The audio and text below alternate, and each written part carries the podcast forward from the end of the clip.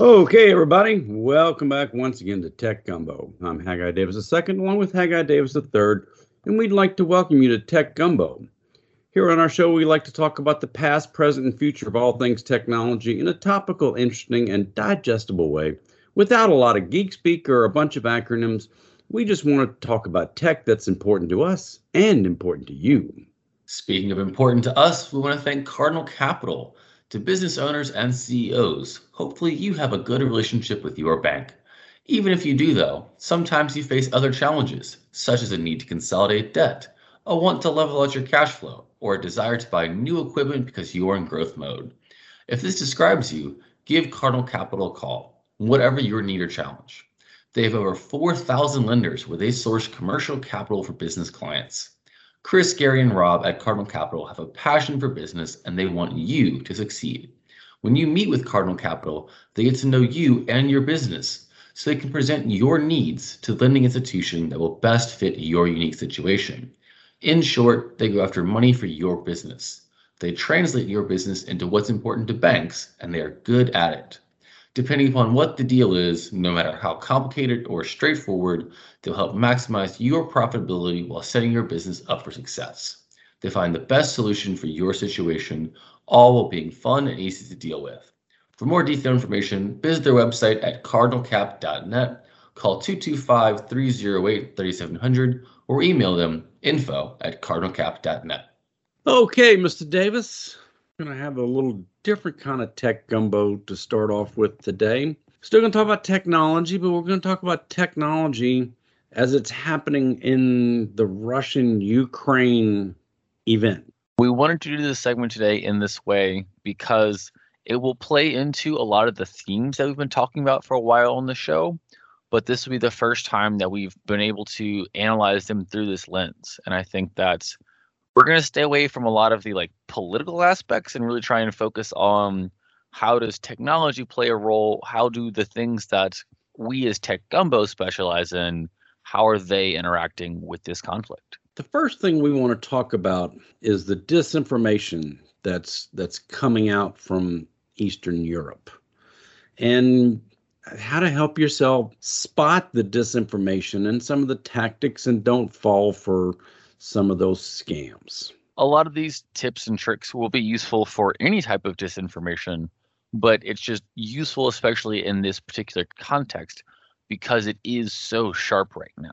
The first thing you want to do is ignore follower counts and, and look for high quality followers instead. A lot of times, if you're on TikTok or Instagram or Twitter, you'll see accounts that have a lot of followers but just because there's a lot of followers doesn't mean that it's necessarily good. You want to see news organizations or government officials or journalists or other people who you know are reputable because they are going to ver- verify and vet people they follow. And so you're going to rely on their verification and vetting so you don't have to do that process yourself. That's right. There's a TikTok going on a, a woman pulling up next to a tank, but the tank story is actually two years old. It's not happening two weeks ago. Exactly. And those are the types of things that you really have to be careful about. The next thing you want to do is verify the media that you consume. Because, as we said, a lot of these videos can be fake. They can be from different points in time. And maybe the video itself is real. Maybe the video is doctored. Maybe that there's there's something else happening inside of it to portray it in a way which it's not actually in reality. Because we've talked about deepfakes before, and they're very easy to create with the technologies that we have nowadays. So be careful of what you see. Just because it's a video does not mean it's real. I mean, video games look so very real nowadays. Be careful of, of the video that you look at. You brought up a great point there with deepfakes part of what's necessary to make a deepfake more convincing is a large amount of audio and video footage of a person speaking. And so if you are President Zelensky and you were an actor for years ahead of time beforehand, there does exist large troves of your face and voice making all kinds of different expressions and noises. And so he is someone who is more uniquely susceptible to a deepfake campaign than other politicians might be. And so it's especially important to make sure that if you see something, look to see if you see it in other places as well. Make sure it's source that you trust that are confirming it and not just one, the most explosive source you, that you see immediately. Next thing you want to do is think before you share. Don't just put something out there because, oh, it looked good. Let me throw this on Facebook. Let me put this on Twitter or TikTok or whatever, just because, oh, this will be fun to share. Don't put out things that aren't verifiable you are part of the link in the chain, but no one snowflake thinks it's the avalanche. So you have to understand that your role as part of a social media ecosystem, a lot of the stuff that's been coming out from Ukraine has been really cool. It's been feel good. It's kind of been propaganda. That's kind of the point. It's a tough nut to crack there, tough web to unwind. And so just be careful with all of it. Which leads into be careful when you see these fundraising events coming around people trying to raise money for for the Ukrainian military, for the Ukrainian Defense Fund, for the the the victims in the Ukraine. And if you don't know where that money is actually going, do you really want to give that money away? Exactly. Again, verify your sources. Go to things that you know are true. You can go directly to the Ukrainian website. You can go directly to verified sources, the Red Cross. If it, it's a link hanging off of the New York Times or the Washington Post or even the Advocate in Baton Rouge, those are much more likely to be verified and to be trusted sites and sources. And then lastly, follow the money. Just in general, if someone is asking for money, again, make sure you know where the money is going, make sure you know why they're doing what they're doing people who are, are in it with the best of intentions will be very clear, they'll be very transparent. They'll want you to see exactly where everything's going. They'll want to, you know, put all the details in front of you. Look for those types of things as opposed to someone who is trying to hide, trying to profit off the top. And some of these scammers are the really bad guys. You give your credit card, you give your banking information, and they now they really have you. So you've got to be extra careful about trying to donate money or or any of those types of things because you you can get burned really fast doing this. Absolutely. And we talked about trusting the the major news sources, the Fox, the CNN, the New York Times. We found an interesting story. How does CNN actually verify social media footage that they found? one of the interesting places that we're in now is there's such a massive flow of pictures and videos and all kinds of things coming in how do you be able to separate what actually is what it claims to be so CNN has an investigative team that they look for the, these streams of information and they go and they match that that footage from events that were going on. So if it was a it was a cloudy day in Kiev, but yet here's a video of a sunshiny day when the rockets are coming in. Well, that didn't sync up. Or if there's any kind of uh, geolocation information, they'll go into Google Earth and they'll drop the Google Earth person and look around and see if they can find it. They'll or you know they'll go to the to Google Earth and look around and see if they can recreate the view they'll do all these sorts of things to use different pieces of data that are available and say see do these things line up with each other when they're looking for a, a unique looking building and they know which city it's in and they can look they can recreate the view from the street looking up the building where a rocket went through and blew up this building but that building was in some other part of the world other than other than Ukraine. Well they know that that's a fake that's a fake story. That is the the the kind of effort and the kind of knowledge that is required to be able to sort through and sift through all this information. And so that's why whenever we say it's important to trust the verified sources it's because they are putting in the work they do want to make sure that whatever they are putting in front of us that they have verified and they are staking their credibility on so we can actually have a more accurate picture of what is happening. Google Earth is an amazing tool, but NASA's got tools out there. There's also just footage that news crews have had because they've been on the ground. And, and so when you have a, a CNN, a Fox News, an ABC, NBC, whichever news outlet that's been doing stories, and these guys have been doing all this B-roll footage they can use that same kind of information, compare it to other sources like a Google Earth, go, oh yeah, this is this this is that's that's exactly right. This is where the so now this is a true story, or it's we know it's beginning in truth and Yeah. build upon it from there. We thought this was really cool. You know, hadn't hadn't actually seen a story like this before, and just wanted to talk about, you know, how do they know, or how do they trust something? How what makes them more confident that uh, a picture or a video is what it claims to be?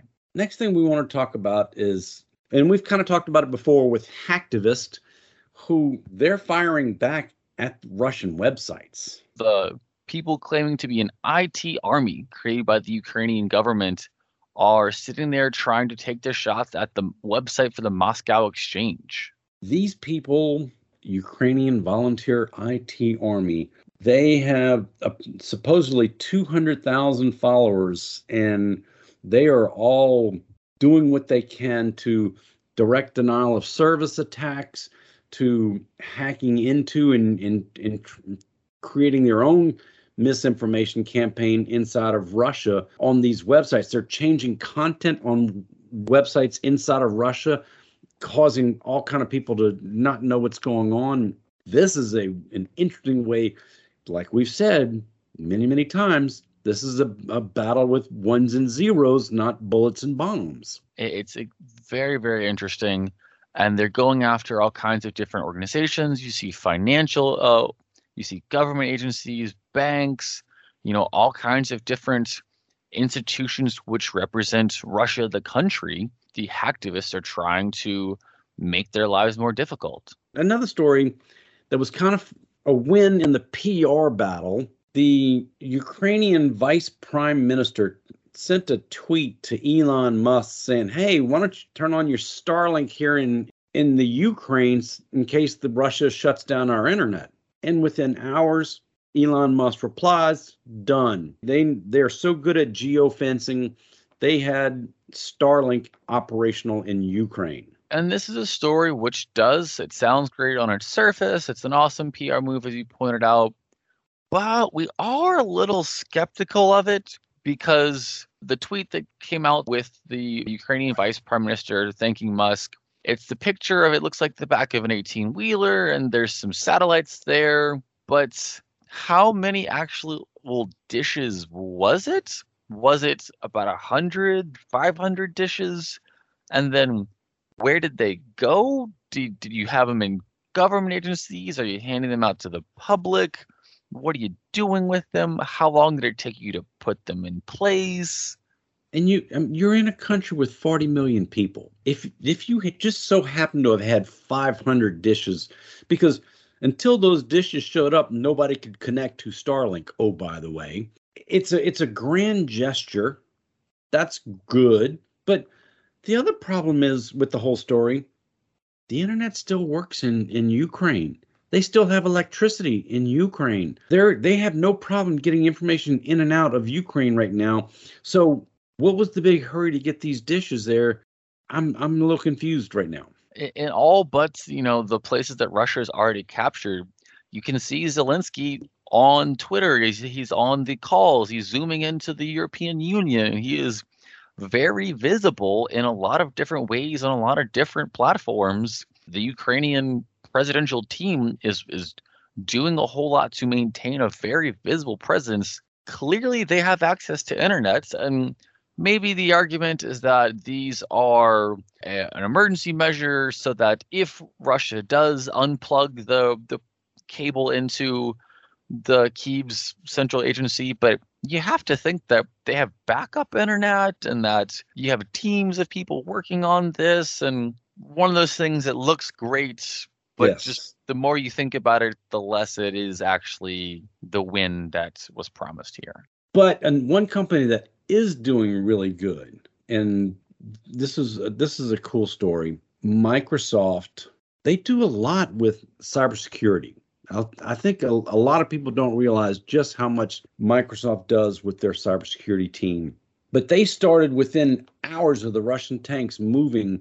They started noticing a whole lot of malware flooding in, into the Ukraine. And the Right. first thing they did was contact the US government Microsoft has a whole threat intelligence center that was seeing a whole new kind of malware designed purely to wipe. It's called a wiper, and they were naming this specific one Foxblade. Once they saw it come in, once the alarm bells started going off, the first thing they did was they went to talk to the White House. They found uh, a senior contact and they said, okay, White House, help us work with you. Let's come together to form a coalition to be as effective as we can be. And then they brought in the other tech companies, the firewall companies. Here's how you defeat this. Here's the information. Put it out there and and shut this down now. And then once they shared it with the firewall companies, they shared it with other countries. They shared it with the, the Baltics and Poland and other European nations. They are really forming a team of the smartest people in the world in different agencies to be a true unit uh, of cybersecurity. And this is something we are very excited about. This is what this should look like. This is how this really functions at a fantastic level. And then there's the other guys. Yes. Your Google and your Meta slash Facebook, your Twitter, they're not quite being as big a team players as Microsoft is. The term, the idea that these companies are doing whatever they can to cover their backsides to make sure they don't look bad, as opposed to trying to do something good, is just glaring. These these executives are sitting around saying, "Okay, what do we do? How do we do it? But let's not do something that's going to make it make the Russians look. We we can't offend Russia, but we got to do something without looking bad." And really, yeah. To this point in time, you know, Google and Facebook have done things to turn off the flow of disinformation. They've taken moderate steps but you know, one of the questions is, okay, if you could turn off the flow of disinformation now, you've probably been able to do that for a while, and you've chosen not to. Maybe if you would have taken proactive steps in the past, we wouldn't be in this situation. Maybe if you had done your jobs, we wouldn't have people inside of Russia who are convinced of these narratives. And then you have to look at how are they coming to these decisions? Do they have some sort of framework or is it just kind of we feel like it? These are not great places to have this broad lack of transparency and broad uncertainty. When you have the opportunity for these social media platforms to do the same type of good that happened in the Arab Spring of 2011, where we're putting out good information we're putting out you know this is what this is going to save people's lives this is as opposed to hey let's do this i think do we really want to do this? I'm not sure. Can we do this? Should we do this? They're not being bold and decisive. They're not saying this is what's happening. This is what we're going to do. It's almost like it, they're going up against focus groups to, to see if this is the, if it'll play well in the media. Yeah, I definitely think that they need to also vet their decision making policy. You have to be able to take stances which might be controversial, but it should be ones which you have thought about ahead of time. It should not be reactionary. You should be able to explain your decision making. You should be able to defend your decision making, and it should be consistent, and it should be thorough, and it should be precise. And I just do not believe that anything that is coming out of the tech giants right now meets any of those criteria. Because also, if you start turning off Facebook in Russia, well, that that affects the Russian citizens who are just trying to do their daily lives. If you're a Russian business advertising on Facebook and now you can't to the Russian citizens who have nothing to do with making this war, now who have you really hurt? And also, Facebook might be a platform to have important conversations inside of Russia that people could express their frustrations with the Russian government. And if they no, no longer have a platform to do that on, you may be hindering your goals in that way as well.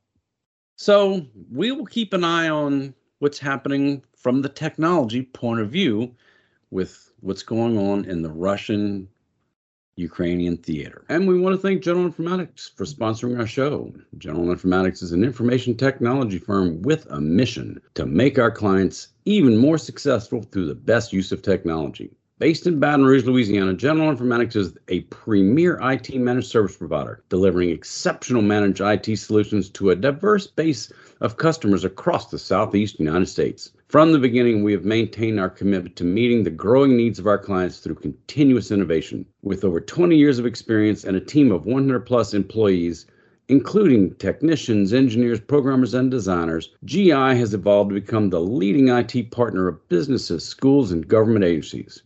Our managed services team can run your digital infrastructure or support your team on an on demand basis, letting you focus on your business's strengths. This has become a proven formula, so proven that 98% of our clients continue to do business with us year after year. Whether you need IT services, new technology, or have a question, visit us on the web at geninf.com.